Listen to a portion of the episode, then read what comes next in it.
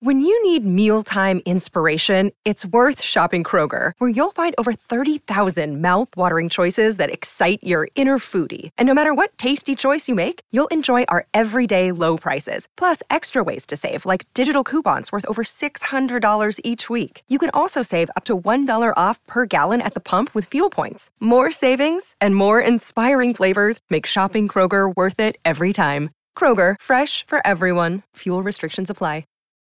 Look, Bumble knows you're exhausted by dating. All the must not take yourself too seriously and 6 1 since that matters. And what do I even say other than hey? well, that's why they're introducing an all new Bumble with exciting features to make compatibility easier, starting the chat better, and dating safer. They've changed, so you don't have to. Download the new Bumble now. From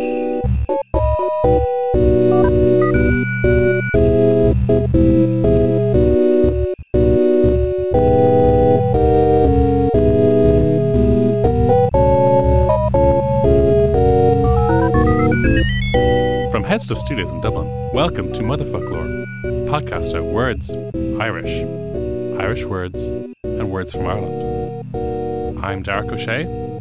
It's Misha Gearóidín McEvoy? Is Misha Clodagh McGinley? Agus is Misha Peadar Koivonic. and you're all very welcome for our holiday Yuletide Nullag special. Yay! Woo! Nola Connor. Nullag Hanit. Nullag Chi Masharit. Oh, girl, I got. Mm. Hermads. So, what kind of Christmas plans do we have? Is it a marshmallow world in the winter? No, I'm going to Louth, which is very rarely Marshmallow World.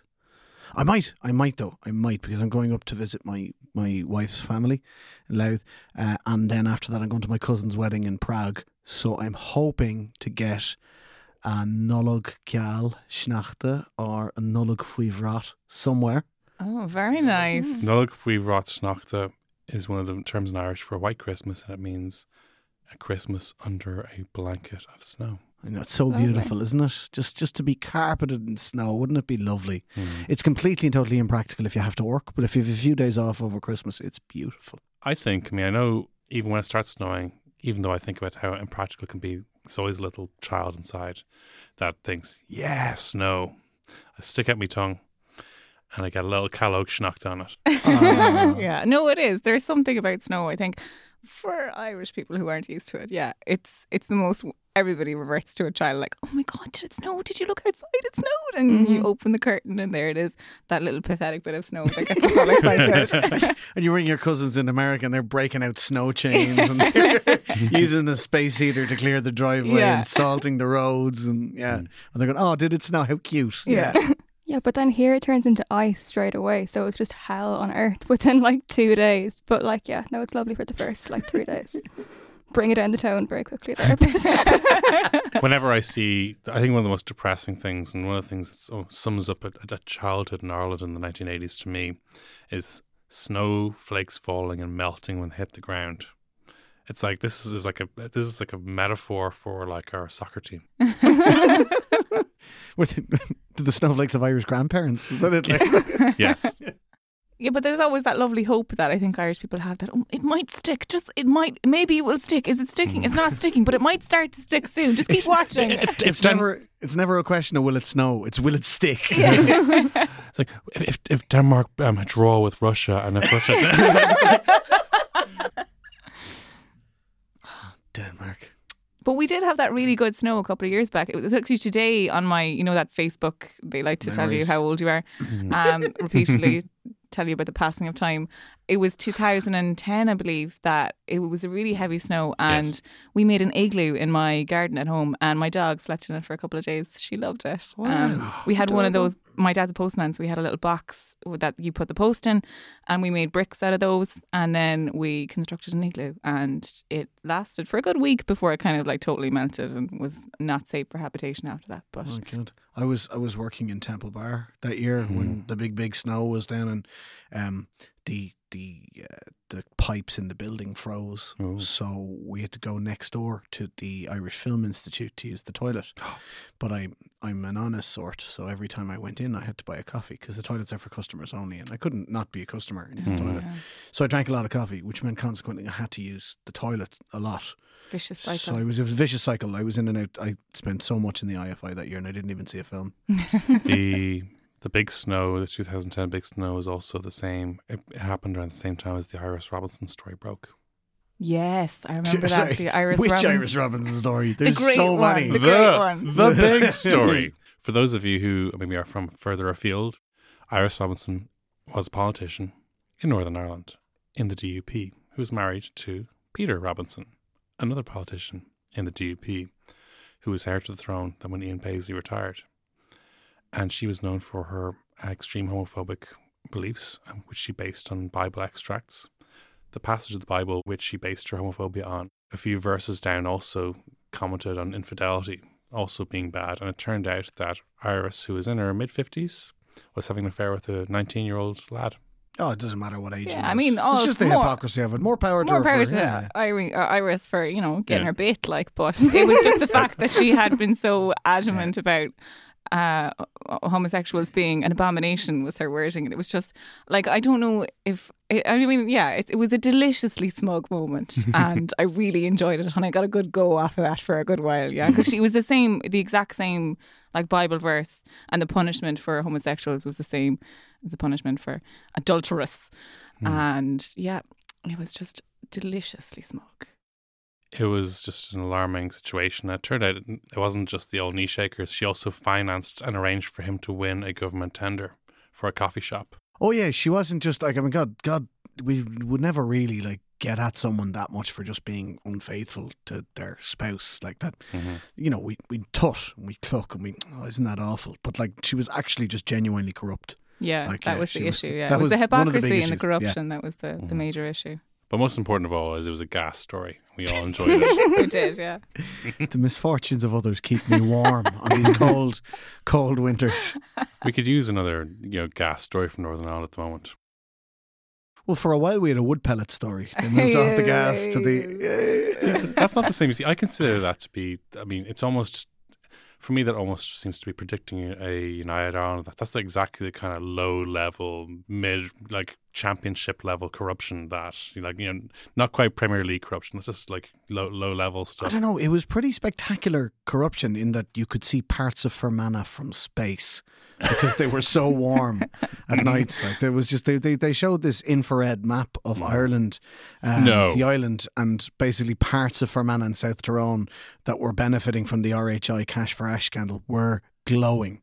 That was the lad flag Bible uh, photoshopping shit post. No, no, there was there. No, there, there, I know. I saw the Photoshop where they lit up the whole of Northern Ireland and all that. But there was there was a temperature gauge taken of the island of Ireland, and there were parts of Fermanagh and Tyrone that were supposed to be uninhabited that were lit up like Las Vegas. Like I know I'm the- all for like environmental protection and that, but like I'm jealous of that because I love being warm. I love going, I love going home to Laois where there's a big dirty fire and I just sit in front of it hmm.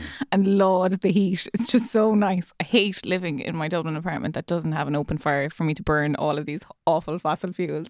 I love it so much. I'm very jealous of their heat in Tyrone and Fermanagh. There's something about an open fire, isn't there? There's something about a turf fire, and just the you know, and particularly at this time of year, when it's cold outside, when the windows are frosting up, and you're decorating the tree, bit of dusty Springfield on the on the radio coming Mm. back, you know. And the crackle of wood as it snaps and burns in the open hearth.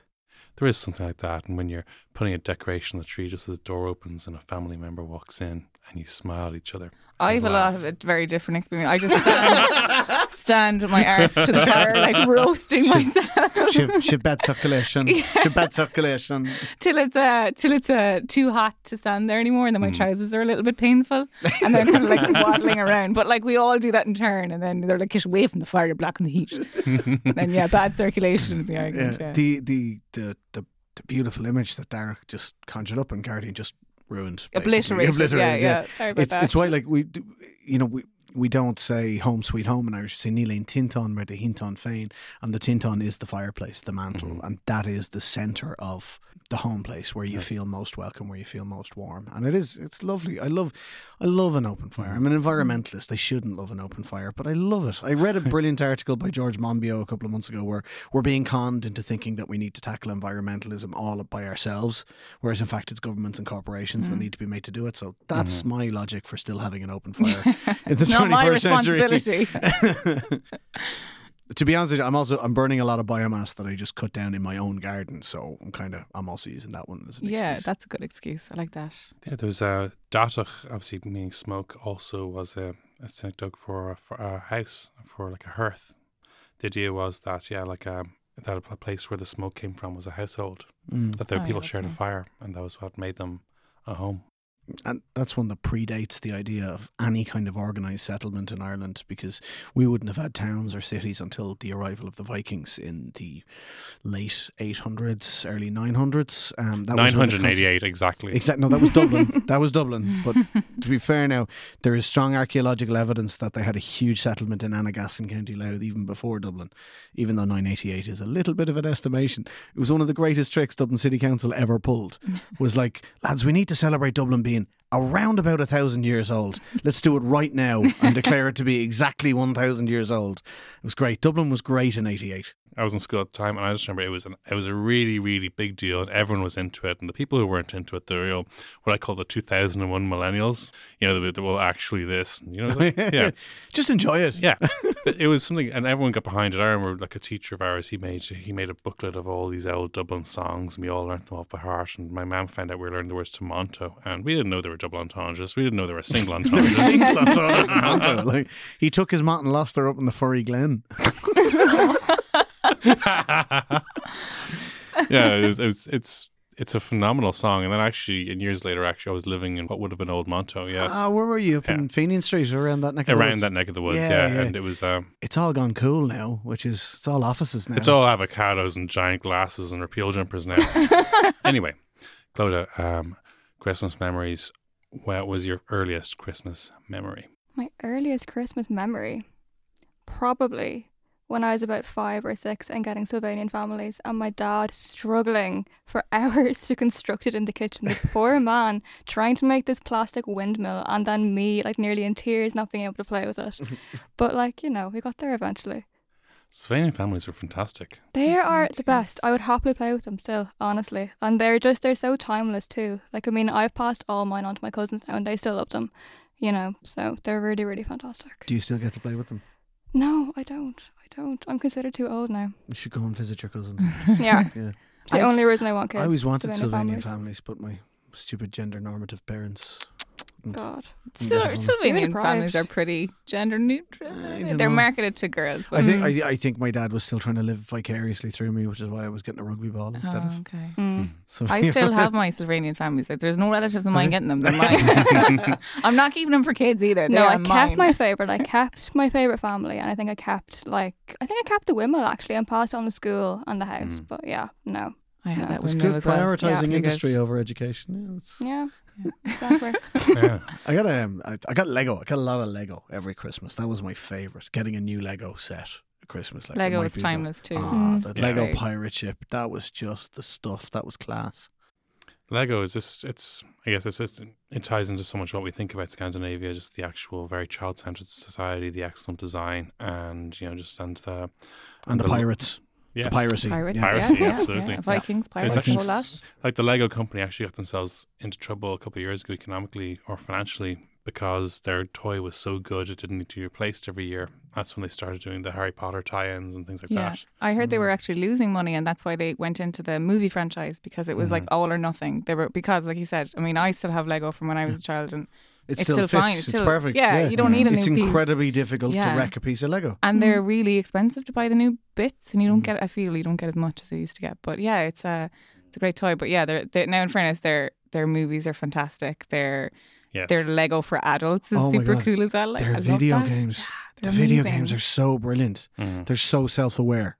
I vividly remember when I was 10 in fourth class, our teacher deliberately made us make a list on the whiteboard of all the gifts that we were getting, added up the total to make us feel really, really guilty, told us how much we were making our parents spend. And it was just, it like, I'm not sure how necessary it was for 10 year olds, really. You know? like, To be given that kind of life lesson. yeah, it was kind of, I don't know, I'm not sure if I still see the purpose of it, you know? When I was 10, all I wanted for Christmas was a game called Police Stop. And it wasn't a computer game or anything. It was this little tiny plastic game that ran on batteries. And it had a little policeman moving from left to right. And if you shot his gun at the right time, then these criminals that were popping up and down would, would pop up. It was I thought it was the best thing ever. And all I wanted was this. And my parents tried to say, oh, you know, you can have more, you know, because this, this thing costs like twelve pounds in totals. Where I was like, you could have a little more than that if you want. And I was like, nope, all I want, all I want. And my parents, being dutiful and good parents and all that, went and spent way more than that on all other sorts of crap, as well as getting me this little plastic police stop game. And all I wanted was that police stop game, and I played with it for weeks and weeks. I, I don't think I opened anything else they got me that Christmas, and uh, you know they didn't realize that I had no clue as to the value of money. Like uh, all I wanted was this this little game that I could play away with, and I think kids kids don't realize that like yeah. it's for better or for worse. They don't realize that how much is being spent on them at Christmas. I bet you're spending a fortune this Christmas, and I don't know if it's even going to be appreciated. Well, the thing is, it's it's interesting when to see Lost Serena what what toys she likes and what toys she doesn't like. At the moment, she likes toys that have dangly limbs and things like that that she can grab and play with. And so her favorite, her favorite teddies are the kind of the skinny ones that have very long limbs to play with. And that's it's interesting. She uh, she does she also has a kind of toy piano and she loves whacking it against the wall and yeah. and playing it as well. And so she really enjoys that. And also, yeah, we, we have a rotating lampshade as well, which has um, woodland creatures on it, and she likes pointing at the woodland creatures and laughing. is so cute. cute. Just Oh like my Sylvania God. families. Oh, my Yeah, it's Oh, it's uh, Chris Judge, the Irish artist, is uh, yeah, he, yes. he, it's one his design and it's excellent. Beautiful. Yes, you are going to spend a fortune at Christmas. They're worth it. Yeah, it's totally worth it. I, I, I'd go into debt at Christmas time. I just love Christmas. I love buying gifts for people. I have really elaborate wrapping gifts, like protocols. I can't do it all at once because they take so long. Like I have half of them done now, and um, I have a a theme every year, and it's yeah, it's really elaborate. I got ribbons and bows and everything, and I will make my own Christmas tags. Yeah, I take it to the next level. You're organised. Yeah, I am organised. Yeah, I- I, I, I- just I love Christmas surprised. presents. Yeah, I bought last year. I bought my my boyfriend. His birthday is Stephen's Day. Really inconsiderate. I might point that out. Um, hmm uh, so Damn I bought his Christmas present in June of last year. Now, in fairness, I did buy him. Uh, do you remember that Nintendo? Ge- They, they re- Switch? the no, not the Switch, the NES. They Oh. re-brought out the one that the, oh, their original the old one. Nintendo system. So I had yeah. to order it in June. So I bought it in June, and I was like, "I got your presents sorted, mate." Like, but Mm. yeah, no, I'm I'm hella organized with Christmas presents. I will buy some in January. Like, I'm that freaked that Wow. buys Christmas presents in January. The Irish word mullador means procrastinator, and it is a masculine noun. Of course it is. Mm. That's the kind of gender stereotyping we can all get on board with. and Willador. Yeah, yeah. well, it's all like that. Yeah. The um, is it called St Stephen's Day in Finland? Uh they don't do St Stephen's Day. Their Christmas is on Christmas Eve, and then Christmas Day is kind of a. You just kind of it's their kind of version of Stephen's Day. I don't. I think it is like it obviously is St Stephen's Day, but it's not a holiday. Like so, they don't. Can you tell us about um, the Finnish uh, present givers? Yeah, Finland is like if you've ever met a Finn, you'll understand now once I explain this why they're so dour and hate having a crack. Because they're so obviously there's a, an innate connection between Santa Claus and, and Finland, and their Santa Claus joulupukki means like Yule or Christmas goat, and it was this guy who he was a pagan guy and he would turn into a goat and he would have a like a sleigh but with goats. And he would take away children if they were bad. And he was like the antithesis of crack like he was So he's this just the, the goat of no crack yeah riding his goat sleigh. but he would like he would take children away if they were bad so there was like an incentive to be good not be, for presents but because you were going to be kidnapped As opposed to our Santa, who just, if you're bad, he just encourages the further use of fossil fuels. yes exactly which is not a good thing Not yeah good thing, we no. should protect the Should environment protect the environment, not take coal. Eventually, they did switch it over. But I went to Lapland recently, about two years ago, and it's the greatest thing I've ever done. I cried for about 20 minutes after you I met Christmas time? Yeah, I met Santa and I cried and I couldn't cope with my life. Just it was just an emotional wreck. But on the way to see Santa Claus, you go through this like little hallway of horrors where you see all these depictions of Joulupukki and he's got this like creepy goat like thing. It's a little bit like the Wren boys kind of dressed up in like Oh, we, we talking about Wren Boys. Yeah. we, we be talking about Wren Boys. yeah, so uh, it's a little bit terrifying, and you have to go through this like awful hallway, and then you're around the corner, and Santa Claus is there, so it's fine. But yeah, you got to go through that creepy bit first to get to him. But yeah, it's, uh, Kind it's of a, a, different metaphor holiday. for life, really, isn't it? You Yeah, gotta isn't go it? through the creepy bit and get to the Santa bit. I have two questions about Joulupukki. Um, he's a goat riding a chariot with other goats. He's not a goat when he's riding the chariot. I think he turns Does into he have a goat. goat head? He he does. Is he like the meta goat? kind of a creepy sort of goat? It's like not like a cute goat, like a scary goat. Like like yeah, like, kind of I a bit like like goats. Puck Fair kind of goat, like the guy at the top. Um, Yeah. Yes. Okay. and my second question, yeah, is uh, I was thinking when I heard Joulupukki, I was thinking obviously either Puka or a, a Puck, the actual goat as well, or possibly Puka. I was thinking Joulupukki. Maybe there's not there's a connection between Puka or Puck. I mean, yeah, he would probably, if we had him in Ireland, he might be a puka um, or a she or something. Uh, but yeah, there's definitely a connection between puck and pukki. Um, that's just a Finnish way of pronouncing it differently, I'd imagine. Um, Puki. but yeah, pukki. Uh, uh, but yeah, there it's it's quite when you said it to me that Yule and Puka, I, I thought it was quite nice, and I do like when there's connections like that between the two languages. Um, but yeah, he's uh he's he's no crack, and I think he would be definitely a Puka or a she if he was in Ireland. In Ireland, of course, he is Daddy Nanulloch.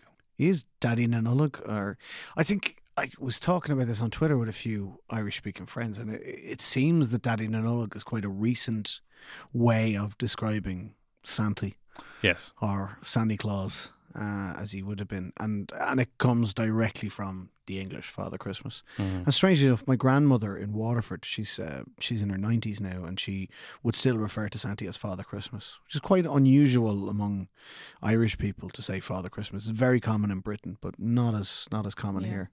But yeah, Daddy Nullag, kind of a recent um, retrofit of It's the name. not from Père Noel, no. It's just- It, it doesn't come directly from Père Noel. No, the the Daddy Nullag definitely the influence is from is from Father Christmas from the British. And because we do have San Nicholas as well. San Nicholas, yeah, yeah, but more commonly these days you go to Connemara, it's Santi. Yeah, S A N T A I fada. Santi, not Santa, Santi. Santi. Yeah. Tá Santi teacht. Yeah, I like that more so because it's it's unique to Ireland. Even in English, we I would uh, as a child always it was Santi. Santi. And, yeah. always Santi, and Hmm. I quite like because I think it's unique to Ireland that you don't hear other countries call it Santa Claus in in the US or the UK. It'd be Father Christmas or or Santa. Mhm. But yeah, I quite like that. It's it's a little bit Irish and unique to us. I have another Joulupukki question. Okay, go for it. I think we all have lots of Joulupukki questions, but it's, it's how do we formulate them?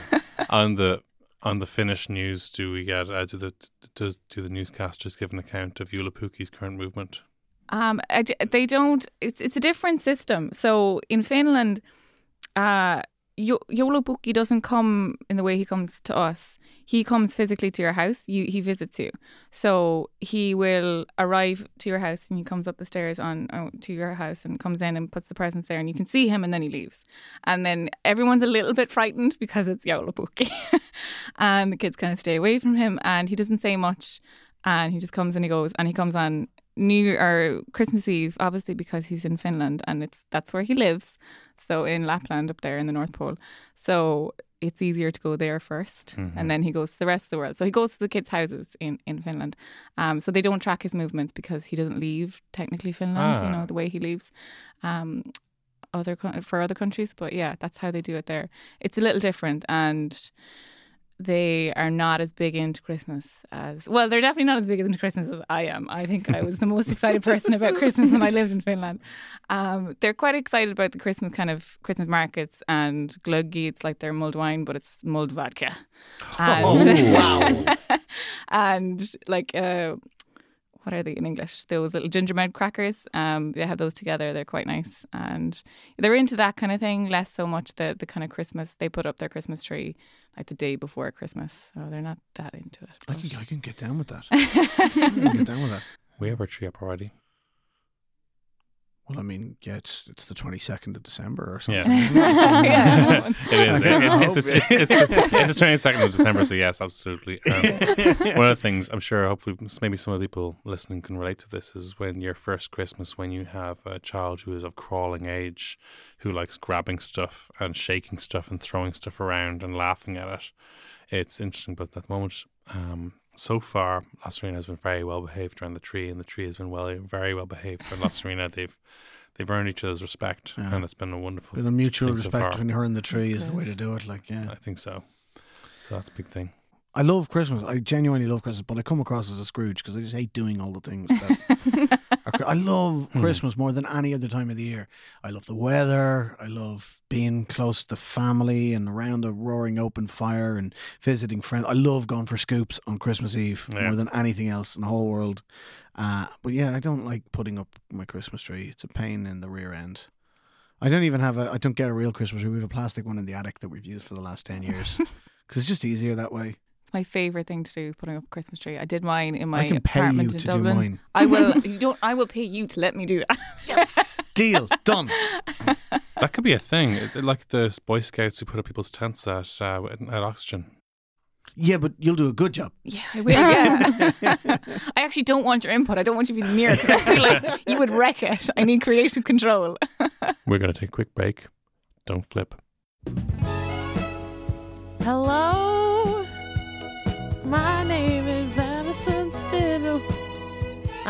podcaster. Podcaster, yeah. That's the, okay? That's the one. We got it? Hi. Wait there. Hi, my name is. A- hi. er, Hello. I don't know why I'm sounding American. Hi, I'm Alison Spittle. This is my actual accent. I present the Alison Spittle Show. You can hear that every Wednesday on the every not every Wednesday. Don't don't be too keen. You can hear that every second Wednesday on the uh, Headstuff Podcast Network, which you can hear on headstuff.org. Thank you.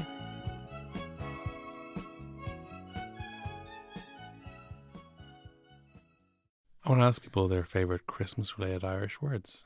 Oh, I have one, and I don't like it to, in reality, but I love the word.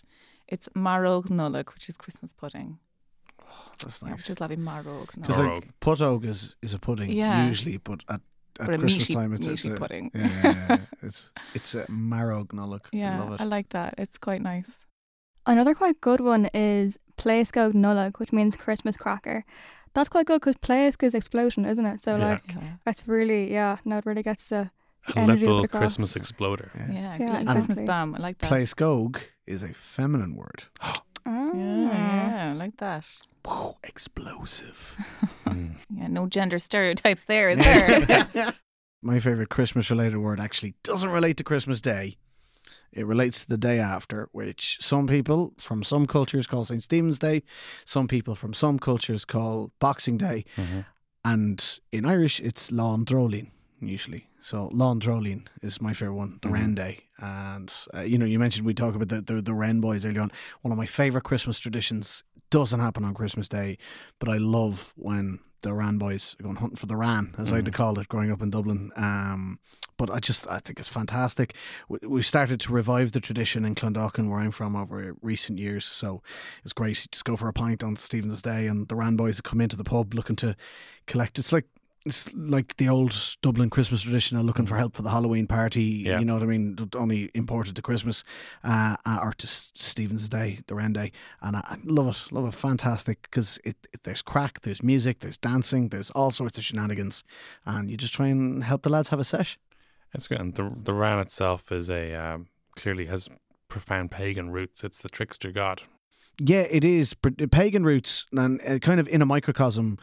Why we celebrate Christmas at this time of year is because of the December solstice in and around the twenty first or twenty second, the shortest day of the year, the death of the old sun, the birth of the new sun, Lugh returning to the earth and rising again the next morning.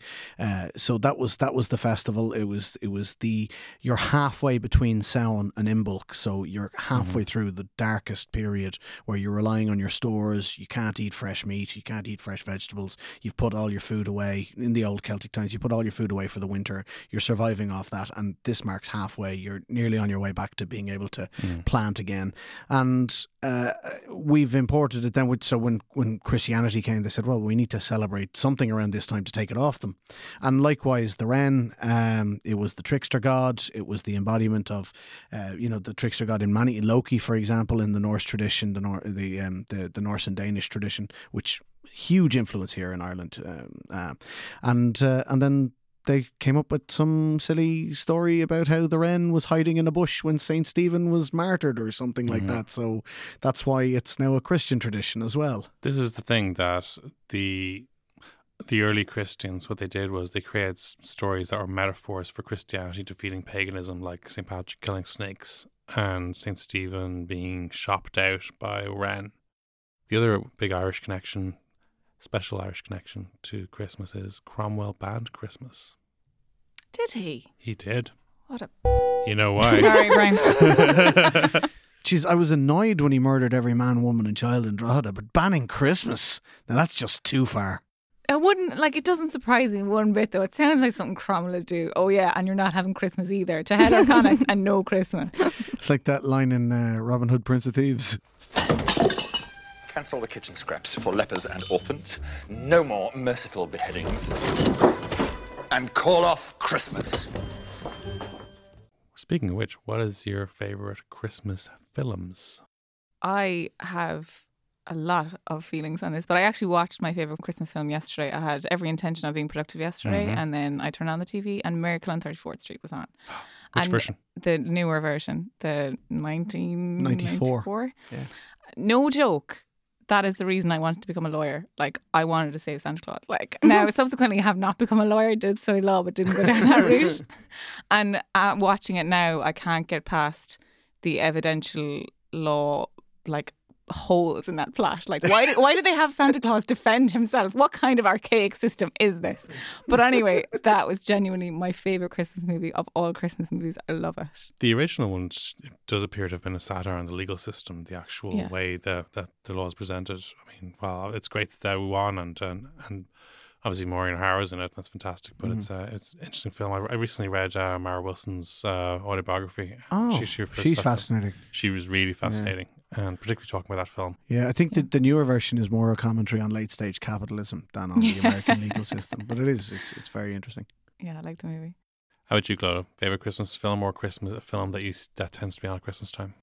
Probably either Elf or Love Actually. I'm not gonna lie. I think Love Actually is great because it counts down right from the beginning of the Christmas period. It's like eight weeks to Christmas, 7 Mhm. weeks, to, and it's like you can watch it in November without feeling guilty or without being like given out for being too Christmassy too soon. Not that you can ever be too Christmassy too soon, but you know, apparently you can.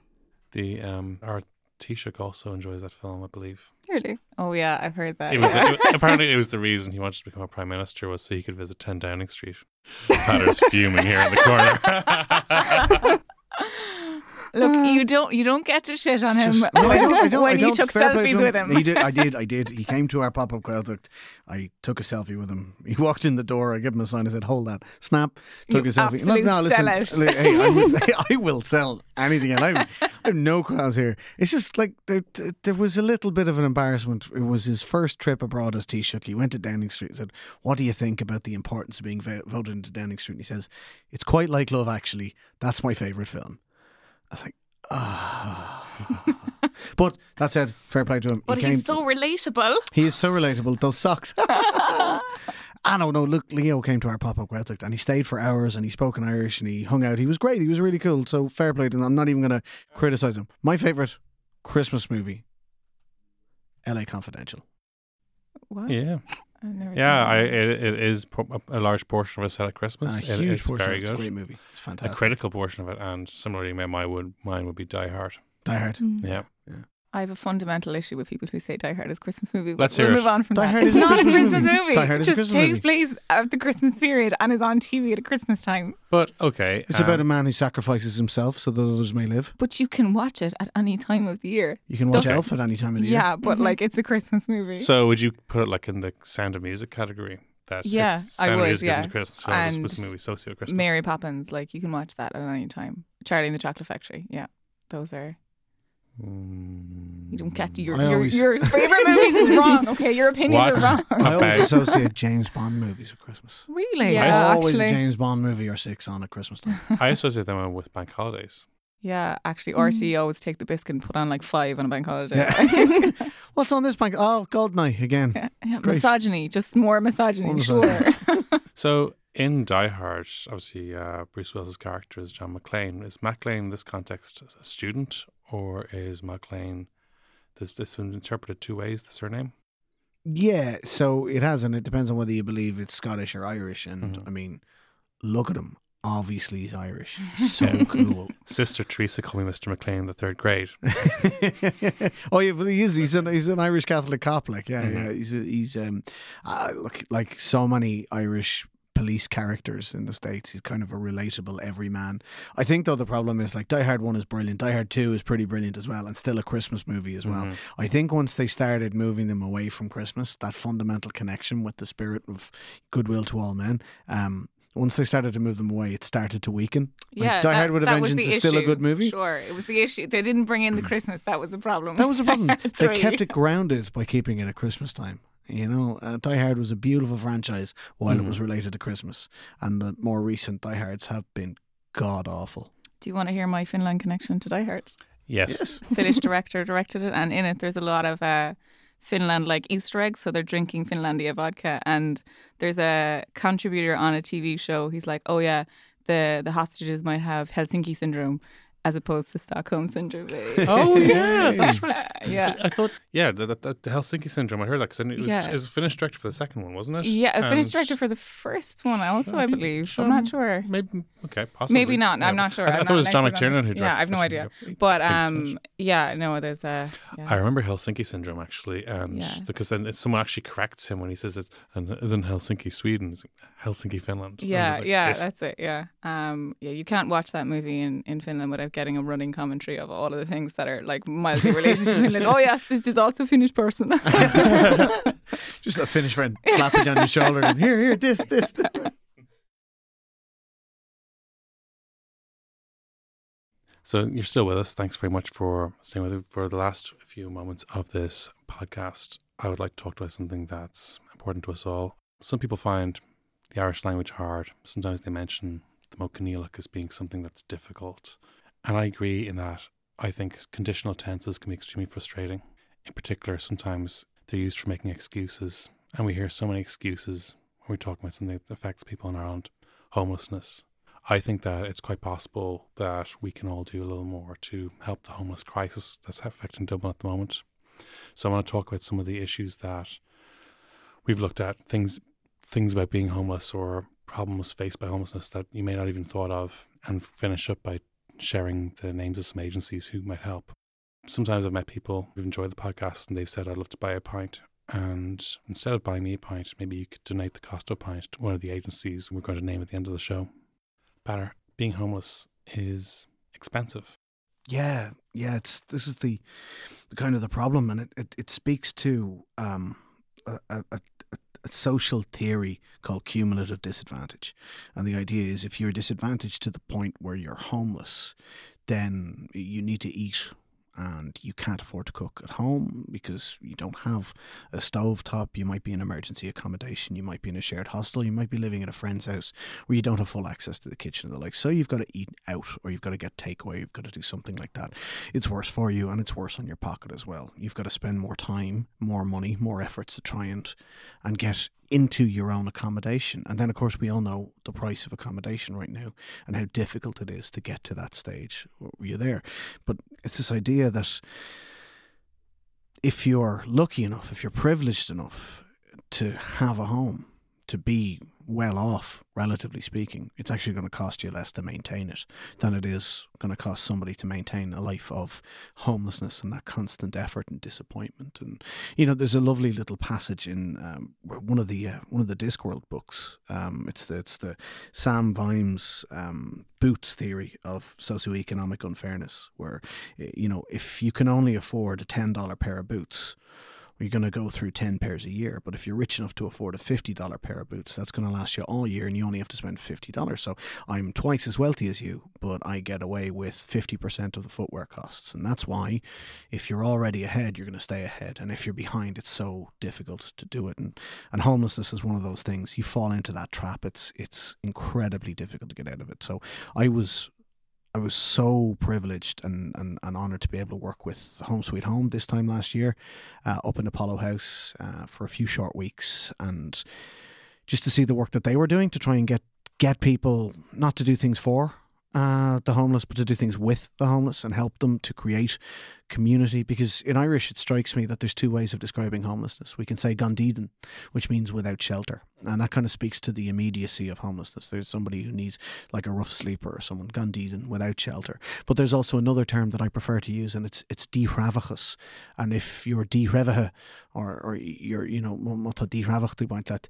you're without a tribe you're without a community, you're without that support network around you, and that's that's the key in trying to tackle homelessness. It's not it's not about doing the leg up or giving someone a little bit or helping them. You know, uh, so it's it's about giving somebody the support network, giving them the the bridge to be able to overcome that massive chasm between housed and unhoused, homeless and and, and with a home. And just in terms of the actual cost, you know, say if someone was evicted or they came to the end of a tenancy or they or particularly if they if they left a destructive relationship. But having to come up with maybe two months of a deposit and rent can be an issue. There's never a good time to get homeless but often people tend to become homeless at the, at the worst time of their lives there's more to homelessness than sleeping rough gouging yeah and i think you, you touched on a really important issue there that um you know there is sometimes vicious cycles when it comes to homelessness. Um, you mentioned people in destructive relationships and that's one of the the huge issues. Um, i know women's aid talk a lot about it but it's not just a women's problem you know it can be both men women and everything in between that sometimes there's a choice between homelessness and being in an abusive relationship another issue that's close to my heart is um, obviously uh, you know women's issues are important and when people are donating uh, for homeless charities and it's fantastic that they do but they donate money they donate clothes they donate food but they forget about the fact that there are so many women on the streets who are homeless and things that we take for granted, like sanitary towels and tampons, um, that are so readily available but are pretty expensive, they are not donated. And there's a really good initiative around Dublin now. Um, there's some nail salons actually around the, the city who are engaged in it. Um, I know Tropical Popical um, have a collection for sanitary towels and other kind of like feminine hygiene products uh, to collect which is, you know, if you are considering donating, also consider that aspect of it as well, because it's not just clothes and and food. And also, I think another issue that that is important if if you know if you are homeless or if you're you know in emergency accommodation but you're trying out for a new job you want to look you know, particularly for a woman you want to look presentable you want to have makeup but makeup is really expensive. So do consider if you have makeup that you don't use um, or lightly use makeup obviously there's uh, hygiene issues but if it's lightly used you can donate that. Most most shelters will take that. So con- consider donating the stuff that you don't use. I know I have a load of stuff that I don't use. Um, so donate that too because it is getting back on your feet is a bit important issue as well there's also a brilliant campaign called Dress to Impress, which is uh, run by some fabulous women who just came up with exactly that. When you're trying to get over that hump and out of out of homelessness, out of poverty of any kind of description, um, you know, you, the first impression you make at a job interview or with a prospective landlord is incredibly important. So, mm. um, yeah, they've done this amazing thing, Dress to Impress, where they can provide barely used business wardrobes for women yeah. to to kind of make that leap, and it's really really brilliant. So people forget about how the important, I suppose, being interviewed by a landlord now is eh, as well as just having actually the money up front and coming in. As particularly now, there's so much quick money to be made in short term, without naming any businesses, short term holiday accommodation. Yeah, there's, there's, there was a city councillor who said a couple of months ago it's a crazy situation where, because of short term letting agencies for holidays, we have tourists in houses and homeless people in hotels. And it just doesn't make any sense and it's unsustainable. Completely. The um, There is a language issue around homelessness, Clodagh, that not everybody has agreed on what the word homeless actually means. Yeah, there's a lot of people who would believe that homelessness really only means that you are without a home in general, but there is an actual act that has been established that um, clarifies the difference between sleeping rough versus homeless. Uh, the 1988 Act. A person shall be regarded by a housing authority as being homeless for the purposes of this Act if there is no accommodation available, which, in the opinion of the authority, he, together with any other person who normally resides with him or who might be reasonably expected to reside with him, can reasonably occupy or remain in occupation of, or b. He is living in a hospital, county home, night shelter, or other such institution, and is so living because he has no accommodation of the kind referred to, and he is, in the opinion of the authority, unable to provide accommodation from his own resources. So it's, It's- quite hard to qualify as homeless. It's ridiculous when you think about it. It's quite a mouthful as well. And the fact that some agencies don't even use that definition or use a different definition as well can mean that it's, it can be easy for someone to, to actually meet one definition of homelessness and not another. And particularly, the big issue I find is in the very early stages of homelessness, a person mightn't think that the services are for people like them.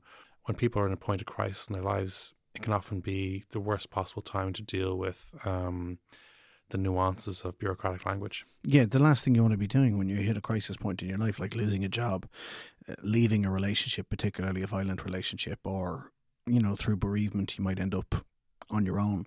Uh, the last thing you want to be doing is filling out forms and engaging with this uh, bureaucracy, even though it's it's vital, it's important. Obviously, can't you know homeless agencies and charities can't just provide accommodation left right and center. There has to be some kind of paperwork around it but people don't get it. And you hit the nail on the head when you say a lot of people don't realize it's for them. They end up staying with their parents until that becomes unworkable and they stay on couches of friends. And then before you realize that you've burned all your bridges you've nowhere to go and you're neck deep in homelessness and you haven't taken the first step to try and assuage that problem. So yeah it's a, it's a real real tragic thing I know some of my colleagues and some of my friends and people like that have given out about charity muggers, chuggers, uh, charity collectors on the street. And if you don't, if you don't like them, I would encourage you to support charities directly and show that the business model of actually going to the website and donating directly works. It can't hurt. And I would now, before we go, I'd like to mention a few agencies who might help. I'm going to give their contact details and their websites. And I'm going to start with Focus Ireland, which is focusireland.ie. And they have a direct donation line, which is 1850 204 205. And then there's the Peter McVerry Trust who do some great work, and you can visit their website at www.pmvtrust.ie or their contact number is 01823 0776. And there's also Simon Communities. They're also a fantastic organisation, and you can contact them on simon.ie. and uh, emergency accommodation in Dublin. A lot of it is provided by Merchants Quay. So if you ever spot anyone in crisis, any rough sleepers or anything like that, you can reach Merchants Quay at mqi.ie or 01524 0139. And finally, there's an agency, Inner City Helping Homeless, uh, which is entirely volunteer run. And they receive no government support at the moment. And their website is www.innercityhelpinghomeless.ie. So thank you for allowing me to go on this um, additional talk. I want to thank everyone for supporting the show all through the year. And I hope you all have a wonderful Christmas. Take care of yourselves and each other. And we look forward to talking to you in 2018. Nalachana dit. Lachana. No lacona. Nula chun agus ahlíonn faoi hain agus faoi waise.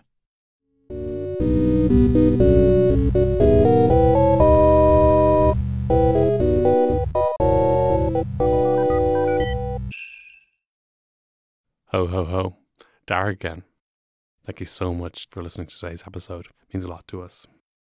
If you enjoy the show, please do like it and rate it and review it on iTunes or wherever else you get your podcasts and subscribe and tell your friends all about it. If you have any questions, queries, comments, corrections, or conundrums for the show, you can contact us by email at motherfoclóir at headstuff.org or on Twitter at motherfoclóir. Thank you so much to Brian for producing the episodes this year and to Kirsten Shield for doing the artwork. Motherfoclóir comes out every Friday on the Headstuff Podcast Network. If you can't wait that long for your podcast fix, Headstuff makes some other shows. May I recommend, for example, The Alison Spittle Show, in which the Westmeath Wonder Woman talks to a different interesting person each week or fortnight, whenever she feels like it, basically. So, thank you for all your support during the year, and Nola Conative. This has been a production of the Headstuff Podcast Network. No trade unions allowed at the North Pole.